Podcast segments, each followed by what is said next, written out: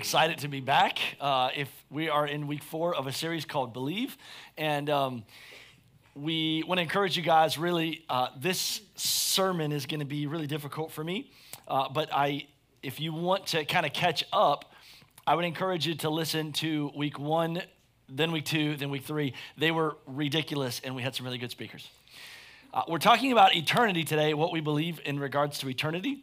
And uh, this is a, a, a, kind of a weird Palm Sunday message. I've never done not a Palm Sunday message, but when it fell with eternity and the outreach we did yesterday, it real I realized that we are culminating up to something, and we're believing that uh, next week will be a great harvest uh, that people come to know Jesus here in our church. And so, um, yeah, eternity this morning on accident. Uh, so I had written this message and I've been writing it for like two months. And because I was off the last three weeks, I, I, put some extra work in and I ended up with like nine pages of sermon notes, which for me is, is a lot. And on accident this morning, I wake up to pray about three o'clock and uh, somewhere about 3.45, my sermon got deleted on accident.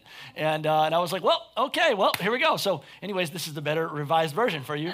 And uh, we're going to try to see how this thing goes. We're talking about eternity today and what we believe. And this is the most simple uh, Protestant belief system on what we believe in regards to eternity. Uh, and so, uh, but it is heavy, and I want you to know.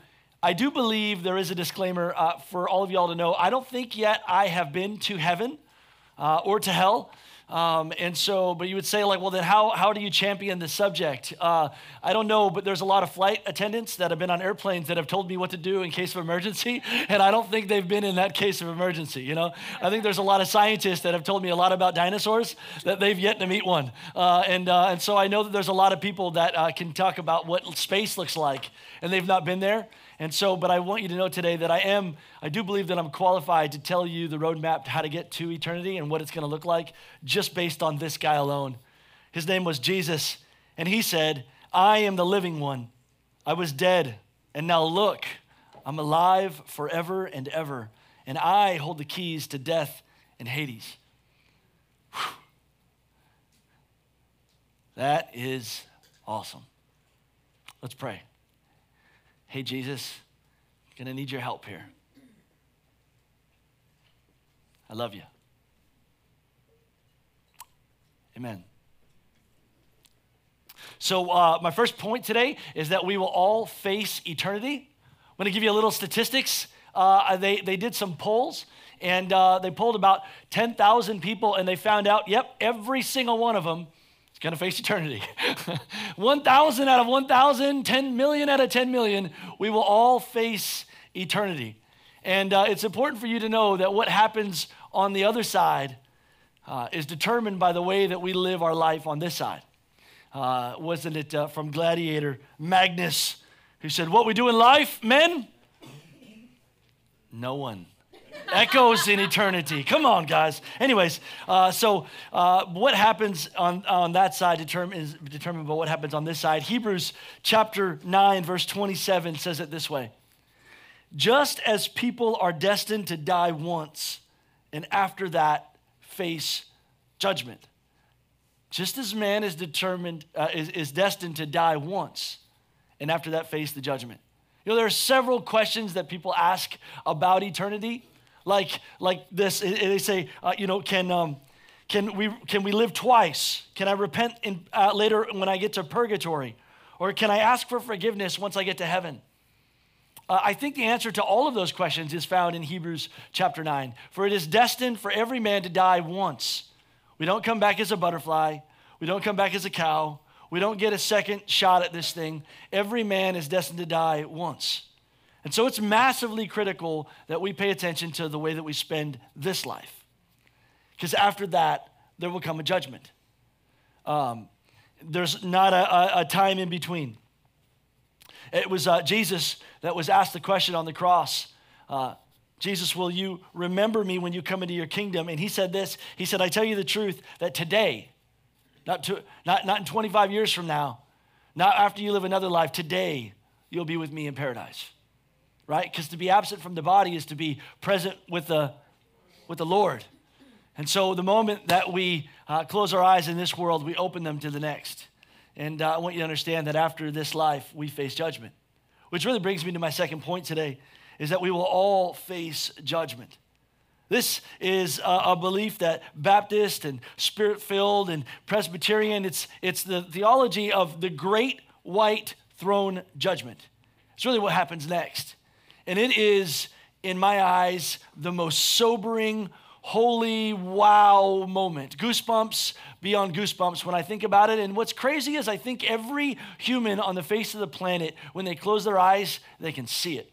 It's like instinctively this moment. Let me take you there in Scripture. In Revelations chapter 20, verse 11 uh, and 12, it says this He says, I saw a great white throne and him who sat on it. Whew. And I saw the dead, both great and small, standing before God's throne, and the books were opened, including the book of life. Jesus would tell the same story in the Gospels in Matthew chapter 25. He says that, that uh, when, I, when I'm there in throne and glory, he said, all men and women will be there before the throne. And in this story, he tells the parable of how he, in that moment, he will separate the sheep from the goats.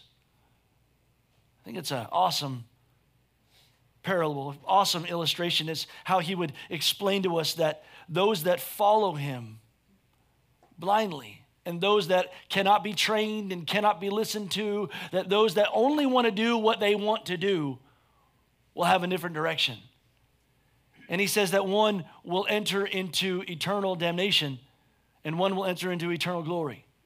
These are not my words, these are Jesus's. And, and as I, I lean into this story, there are many, many more passages that Jesus and the scriptures would portray the same great white throne judgment. Jesus would say it this way, and this is probably my least favorite scripture in all of the Bible, I gotta admit. It, it, it scares me to no end. And I try to say it as loud and sober as possible. Our Savior would say it this way in Matthew chapter 7, verse 21 Not everyone who says to me, Lord, Lord, will enter the kingdom of heaven, but only the one who does the will of my Father, the sheep who is in heaven. Many will say to me on that day, But Lord, Lord, didn't we prophesy in your name? And didn't we drive out demons in your name? And didn't we perform miracles for you? Wasn't I a pastor, Jesus? Didn't we serve on the serve team and worship on the worship team? Didn't we attend church every week? But we gave to, to, the, to that, that fund, Lord but I, I don't know you. And he would separate us to eternal damnation. This is a horrifying, sobering moment because I think that it's important that we understand the standard to which Jesus is saying it's not whether you recognize that he's Lord, it's whether we follow him.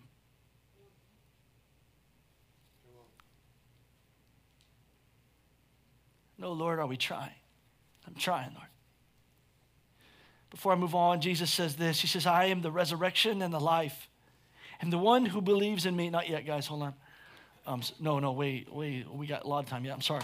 Uh, uh, uh, uh, uh who believes in me, the one uh, who believes in me will live, and even though they die, and whoever lives by believing me will never die. Do you believe this?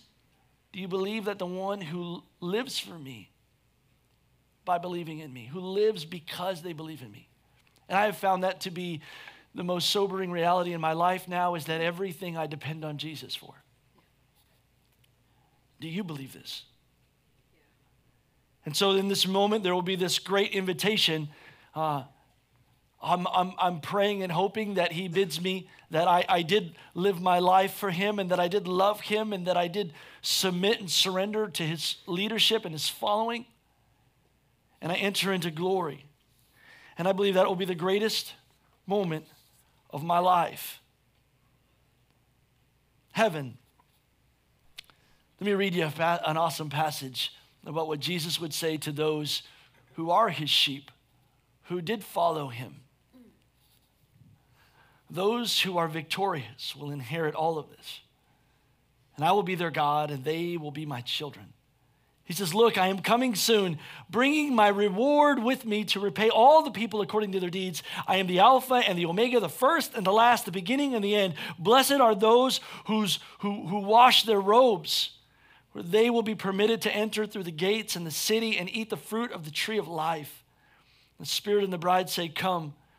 Let anyone who hears this say, Come. Let anyone who is thirsty, let him come. He who desires and drinks freely from the water of life.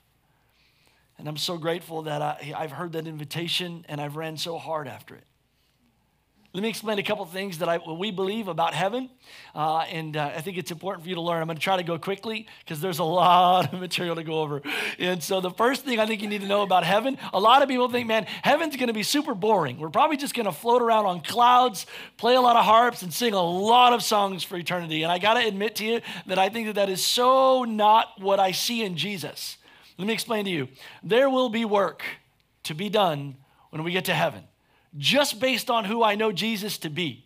And when I'm reading stories that Jesus would say about eternity and his work here on earth, Jesus would say in John chapter 4, he, he, the disciples are talking to him and asked him if he ate, and he said, Nope, I ate already, but the food that I ate came from me when I was fulfilled because of the work my Father gave me to do while, while I'm here on this earth.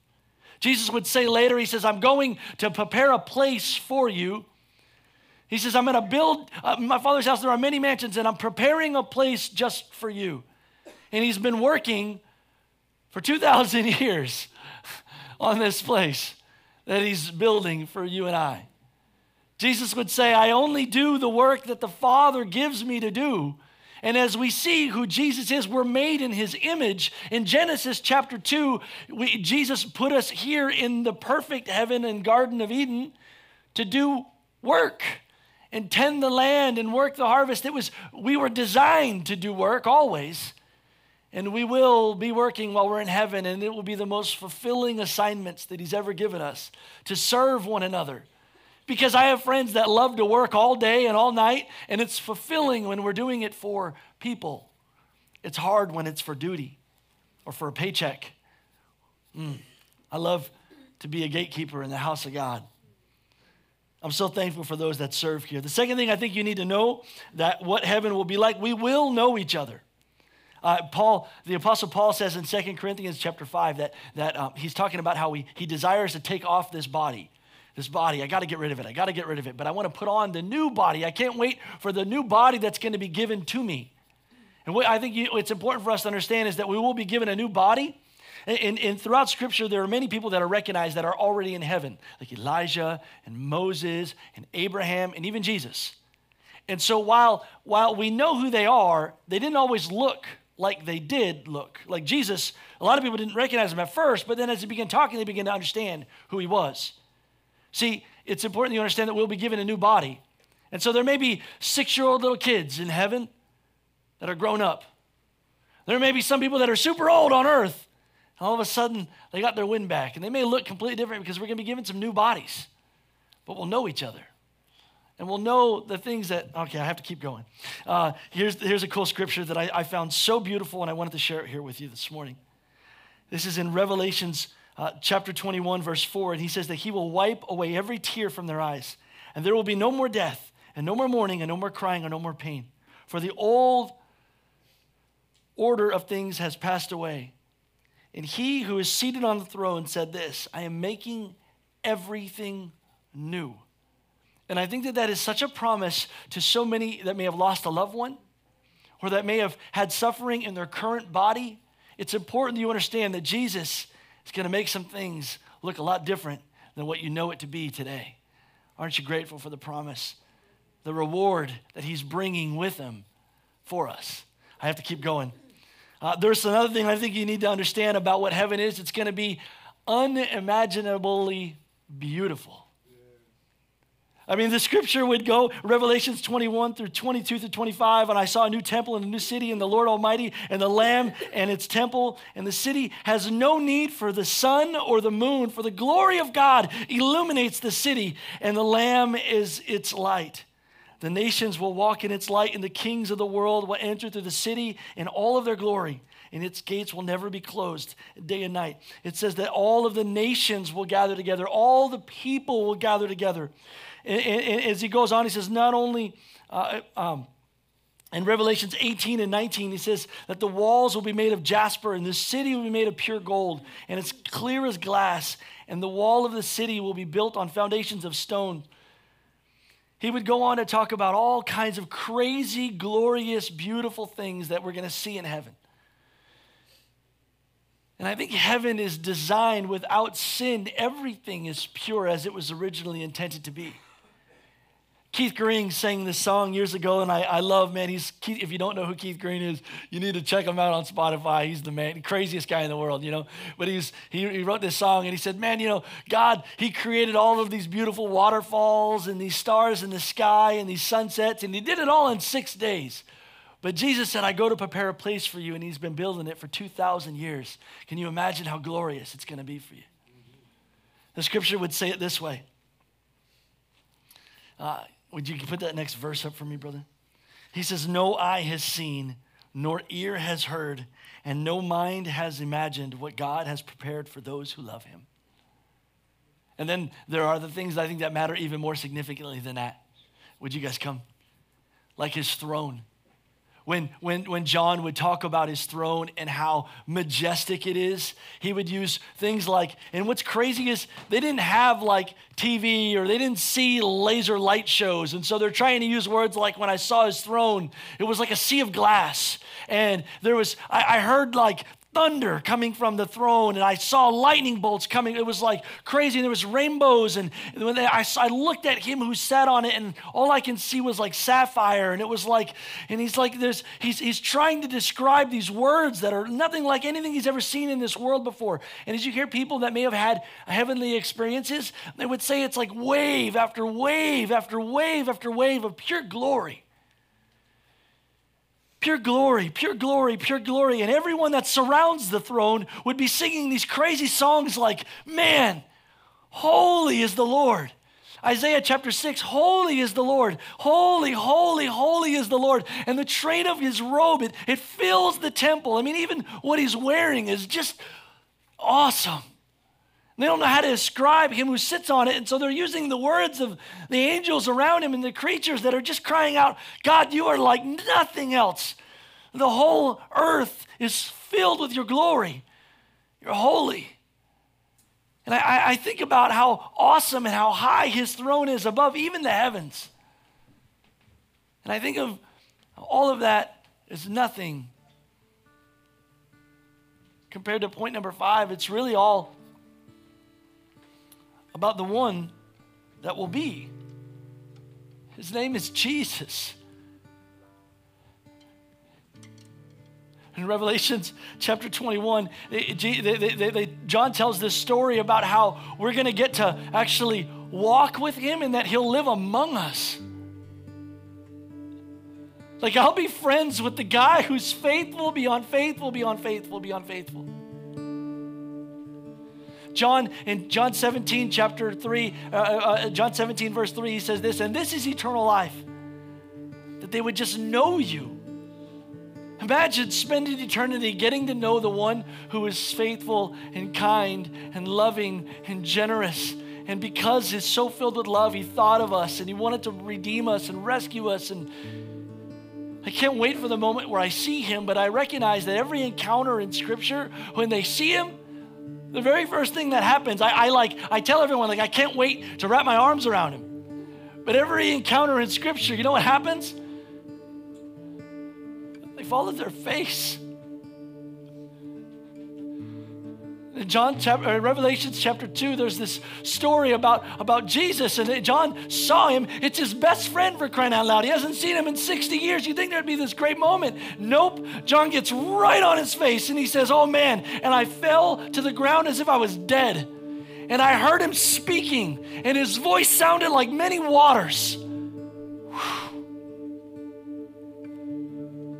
And I looked up and his hair was white like wool. And it was like there was fire in his eyes, like there was a glow about him, a radiance. And I all I know is that whatever I know about Jesus, I don't really know yet, but I can't wait for the moment that he is the light of the city.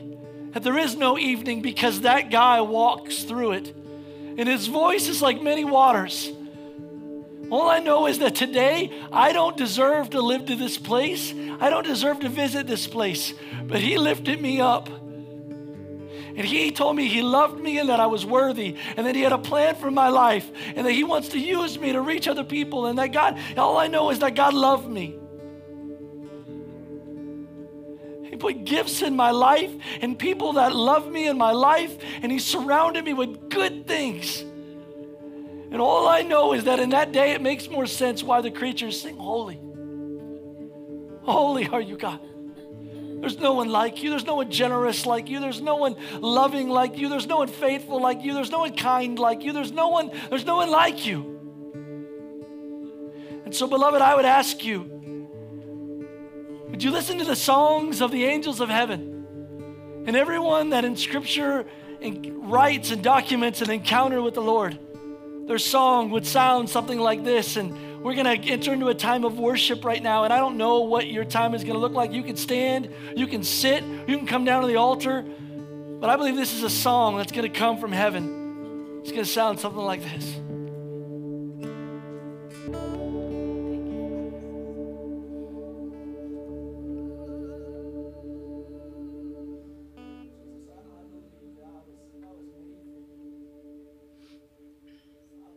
Was made to worship you. I believe I was made for you. In moments like this, I'm just thankful that you are redeeming me, transforming me, making me like you. I can feel the call of God on my life. I can feel heaven pulling.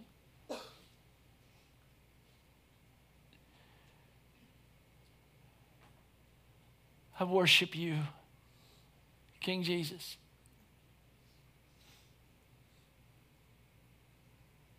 Jesus, would you use me to speak your word?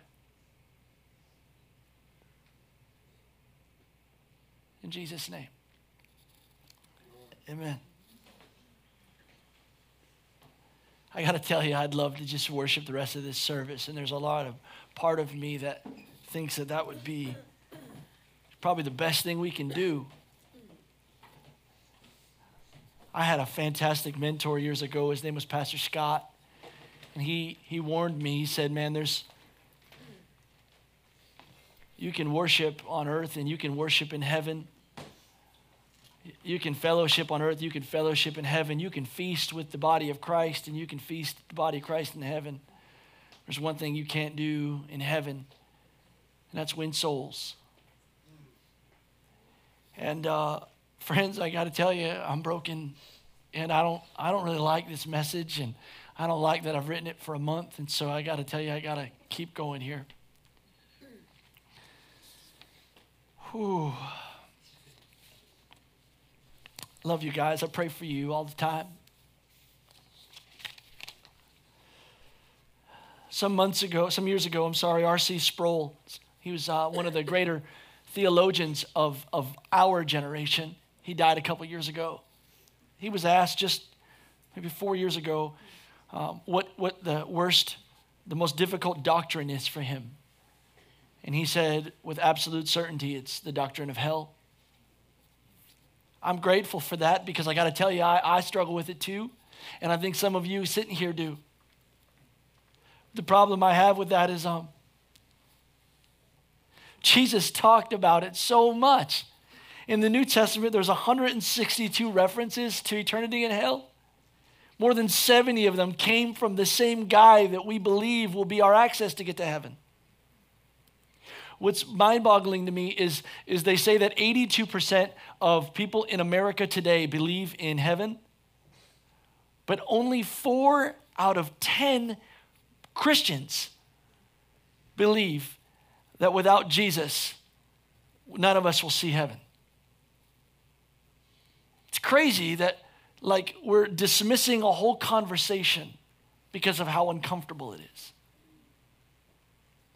But what's important is if we do that, guys, if we if we take away the doctrine of, of, of hell, then what happens to those who have been raped or abused or abandoned or taken advantage of. What's important that you understand that the God of love is a God of justice. And his holiness will tolerate zero evil. And that is cannot be abandoned by the church or his believers. And so, what happens is when the doctrine of hell comes up, it makes us feel uncomfortable. It's like, who wants to watch Schindler's List a second time? No one, because it's uncomfortable. Fantastic movie, I don't like it. And what happens as believers is we don't like discomfort. If, if someone tells you you have a cavity, you'll live life ignoring the reality that something is wrong. Your finances are bad, eh, put it on the credit card. Marriage is bad, eh, it'll go away. And we just ignore massive catastrophic problems in our life because they make us feel uncomfortable. And the enemy is finding a way to make us like if, if, if the church you go to, the AC isn't cold enough, you should find another church. If the worship isn't good enough, you should worship in another house. Like it's all about comfort. And I got to explain to you, man, like it's good to have discomfort. That's where growth comes from. And I got to tell you, if we abandon the doctrine of hell, you will never grow.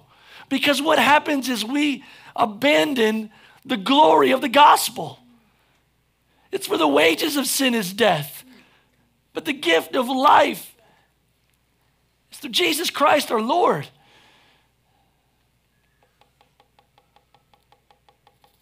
Uh, I'm sorry had a long time to cry and think about this, and so I get kind of excited. Some cool scriptures there in Second Peter you should check out. But my second point one, you need to know that eternity in hell is real. And um, I, I, think that by and large that, that we're abandoning this conversation. Second thing, as your pastor, I want you to understand is that hell is a place of judgment. That's, that was his purpose. Let me show you one of the verses here in Matthew chapter 25. And then they will say to those who are on his left, Depart from me, you curse it, and into the eternal fire prepared for the devil and who? And his angels. It's important for you to understand that this is important like, because there's things that I, I, know people ask, like, wh- why would a loving God send people to hell? You ever heard that? First of all, it's important you understand that hell was not created for people, it was created for the enemy. But it's really important for you to understand that his ways are not our ways, and his thoughts are not our thoughts, and he is far above us. And it creates a lot. I think what the enemy tries to do is confuse us as if we could understand what's going on on his level But it requires a lot of arrogance to imply that we understand something greater than Him.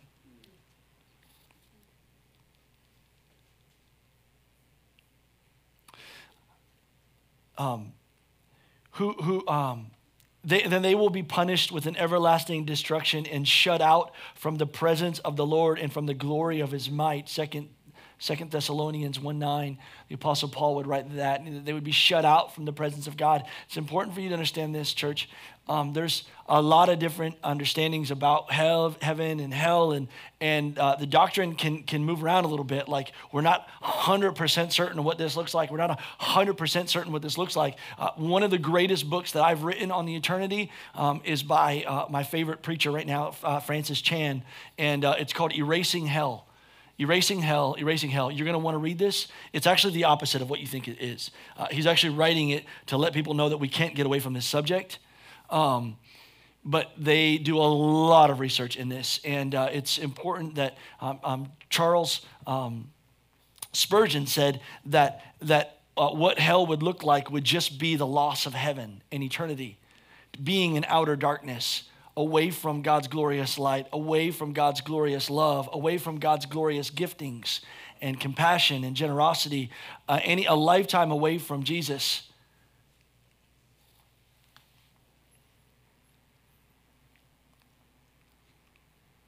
I don't celebrate this doctrine.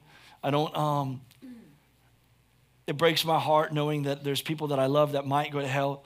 Um, it's also important that you understand this coming from your pastor. Um, I have never reserved judgment for anyone's funeral that I've done, whether they're going to heaven or hell. I think that that is the sole authority of the one who sits on the throne that gets to separate those things. And I don't think we ever have the right based on what lifestyle we know of anyone. Because when Jesus looked at the thief on the cross and said, Today you'll be with me in paradise, there's a lot going on in heaven that I don't know about. Okay? And so uh, it's important that we all reserve judgment for, for, for the, the one who uh, knows a lot more than me. But it's massively critical that we live lives worthy of the call of God that's on our life based on heaven and hell.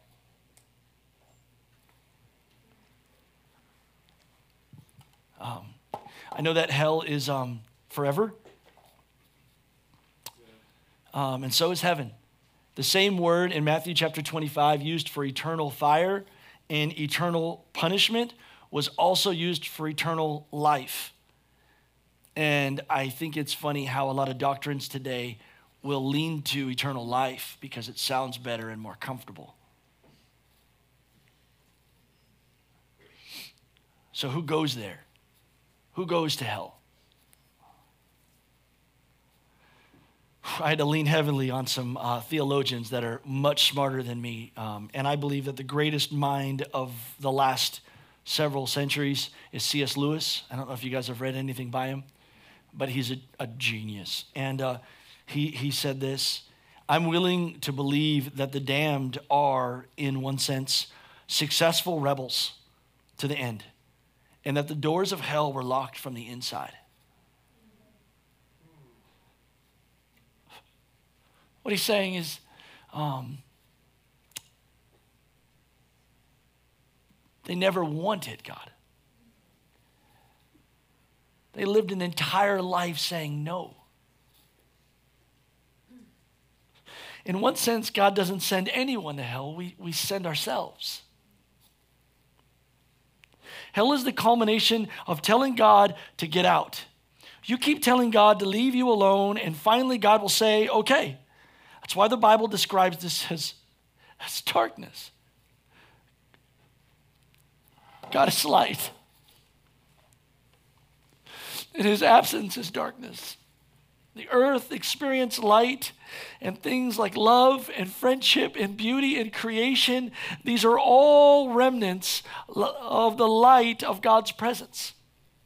But when you tell God that you don't want Him as the Lord or the center of your life, eventually you will get your wish. And go with God and all of His gifts and you have two options to live with God or to live without Him. And if you say, I don't want God's authority, I would rather live by myself, that's going to be hell.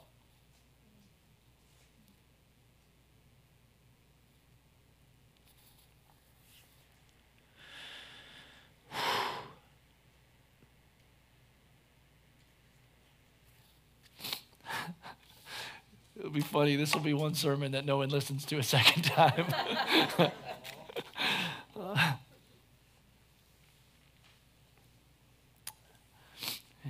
Many will say to God, Thy will be done. And in the end, the Lord will also say to some others, Let your will be done. And that's eternity. I chose God and to yield myself like a sheep to Him. Or I chose to reject His brilliance and His guidance and His direction for my life. That's eternity. We're choosing it on a daily basis. This is why Jesus said in John 17, This is eternal life, to know Jesus. I chose to yield to Him every day, or I chose to do it on my own. Matthew 13 said this again, the kingdom of heaven was like a fishing net that was thrown into the water and caught fish of every kind. And when the net was full, they dragged it up on the shore and they sat down and they sorted out the good fish into crates. They threw the bad ones away. That is the way it will be in the end of the world when the angels will come and separate the wicked from the righteous, throwing the wicked into the fiery furnace, where there will be weeping and gnashing of teeth.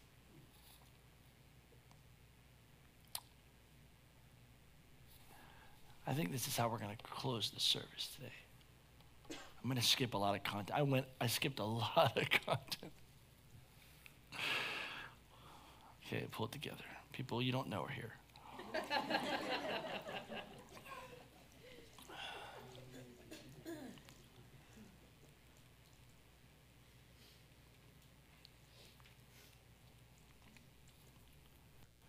So um, there's a lot of friends that I have that are unbelievers, and we've had conversations round and round about things like this, you know.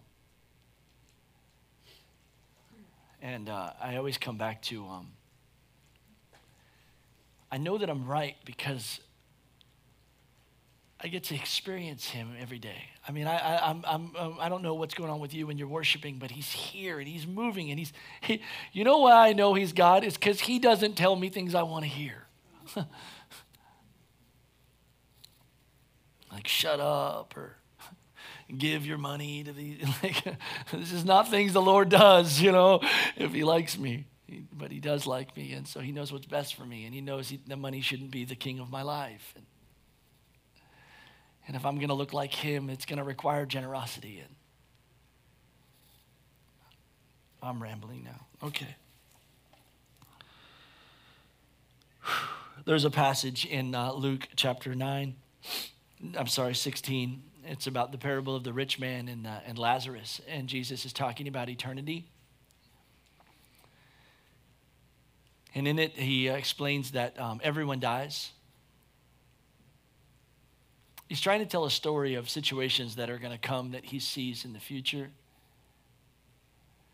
And in this story, this rich man died, and he had a servant, and um, they, they both, um, one went to eternity in hell, and one went to eternity in heaven. And the, the rich man who was in hell begged Jesus um, to send his servant.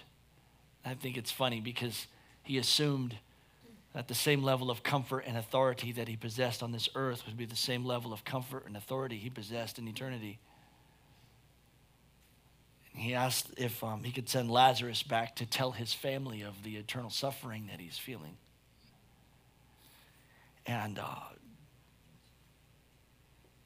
Jesus explains that we had Moses and we had the scripture and we had the heavens declaring God's righteousness, and we had opportunity after opportunity after opportunity to, to know what we were supposed to do anyway. Well, no.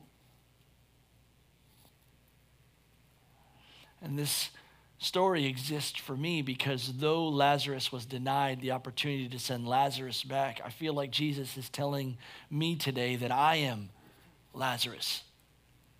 I'm the one that gets to go back for your family and go back for your friends and go back for your coworkers.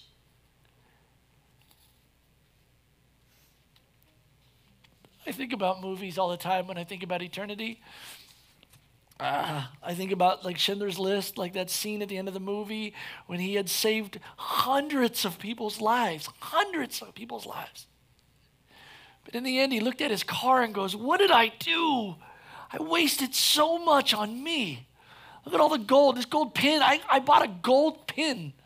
For what? Look at what I could have done with this gold pin. I could have reached people with the gospel of Jesus with this gold pin.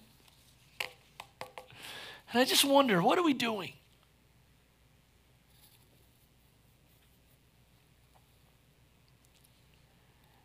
Well, what I know is that you believe in heaven, and I know that you believe in hell.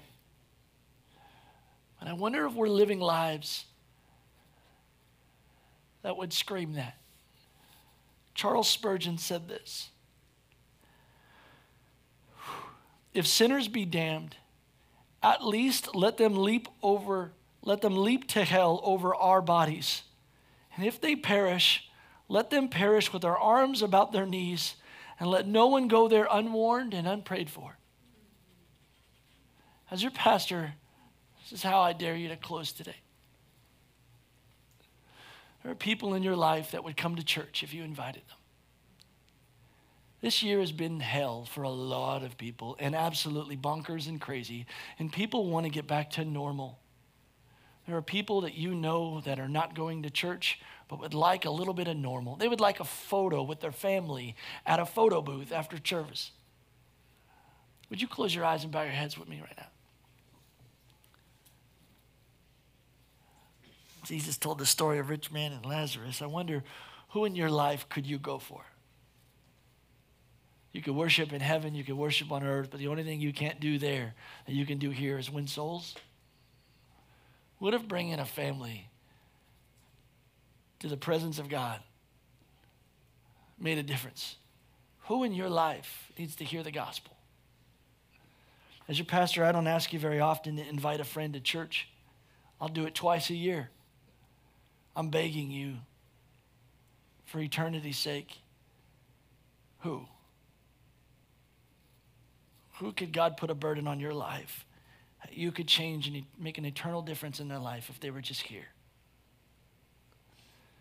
I'm just going to ask you to follow that leading. But before we move on, I want to make sure there's a difference between sheep and goats. Many of us could say, Lord, Lord, we did a lot of things for you, but I don't. Is my life following you? Do I live to serve you?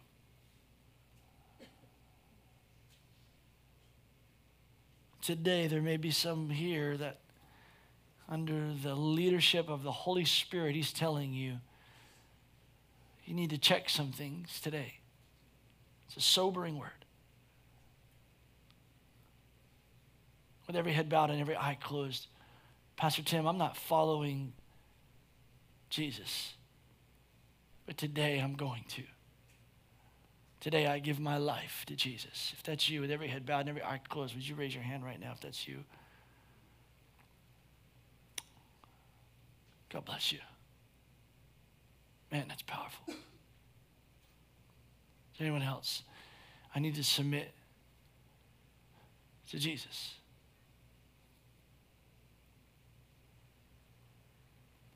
And I pray for you that you would have ears to hear the Holy Spirit.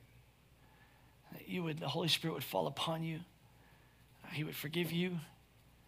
He would give you eyes to hear, or eyes to see, and ears to hear what He is saying and doing in your life everywhere you go. That you would be born again. And He would make all things new in your life. I pray He would give you His Holy Spirit in Jesus' name. Amen. We're ending earlier today than normal. Um, I'm excited about a lot of things. I'm proud of all of you guys that came out yesterday and got out of your comfort zone and went and did anything for Jesus. It was super fun for me to go knocking on strangers' doors, and uh, I, I, like it. I'm a glutton for punishment. Uh, I was rejected about 40 times, I think, yesterday, and I, I love it. Um, I just think we're living in such a day and age where we got to live so intentional. Uh, this sermon is not your favorite Hosanna service, but if we were honest, what Palm Sunday is, uh, it was a bunch of fake praise anyway. All the people that worshiped him last that Sunday, three days later, were the same people that wanted him dead. And uh, if Jesus is going to be the Lord of our life, he's going to lead us in uncomfortable things. And so, why not start with a really uncomfortable conversation? Hey, we're a church that believes in discipleship. I want my life to look like Jesus. I want to be a disciple of God and I want to make an eternal difference in people's lives. And I believe we're going to do just that. I love you guys, and I'm I'm forever thankful. We're planning and preparing a service that's super special next week for um, to reach people with the gospel and the good news of Jesus and it's going to be a sweet spirit service. Probably not one that's crazy like this one, but um, or at least I hope not. I'll be crying the whole time.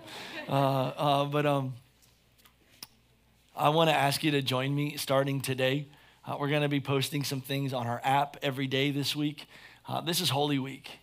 And uh, I don't know where you're at in your relationship with Jesus or His holy word, but we've got to read God's word on a daily basis. We've got to get it in us because that's what directs our life. We don't live by our own, li- our own wisdom, we live by His. And so this week is a great opportunity for you to discover why Jesus loves you and why He had to come and die. And so it starts with Palm Sunday, with Him riding in on a horse and people singing to Him. And so uh, we're going to be posting things on our app, and it's a great opportunity for you to do a short devotion every week and follow Jesus on the way to the cross and back to his crazy resurrection. I pray that you join us this week. I pray that this week is the greatest week in your life spiritually um, and that you fall head over heels in love with Jesus because he's, he's passionately in love with you. You need to know that he thinks way higher of you than you think of yourself. In fact, so much that he gave you his spirit to go and change this world. And I believe you're going to do it just that this week. Father, I thank you that you're with us. I thank you that this is a church fully alive, fully on fire for you. I love you with all of my heart, and I'm thankful that you came and died for me. And I'm thankful that you see what you see in me, because often I can't see it in myself. You are the best thing in my life. You are faithful, and you are good, and you are true, and you are loving, and you are restoring, and you are hope. Lead me, God, into a dark world to people that are in need of the good news of the gospel and the love that you have for them. We give you all the praise and all the glory, and all God's people said. Amen. I love you guys. Hey, go give them heaven this week.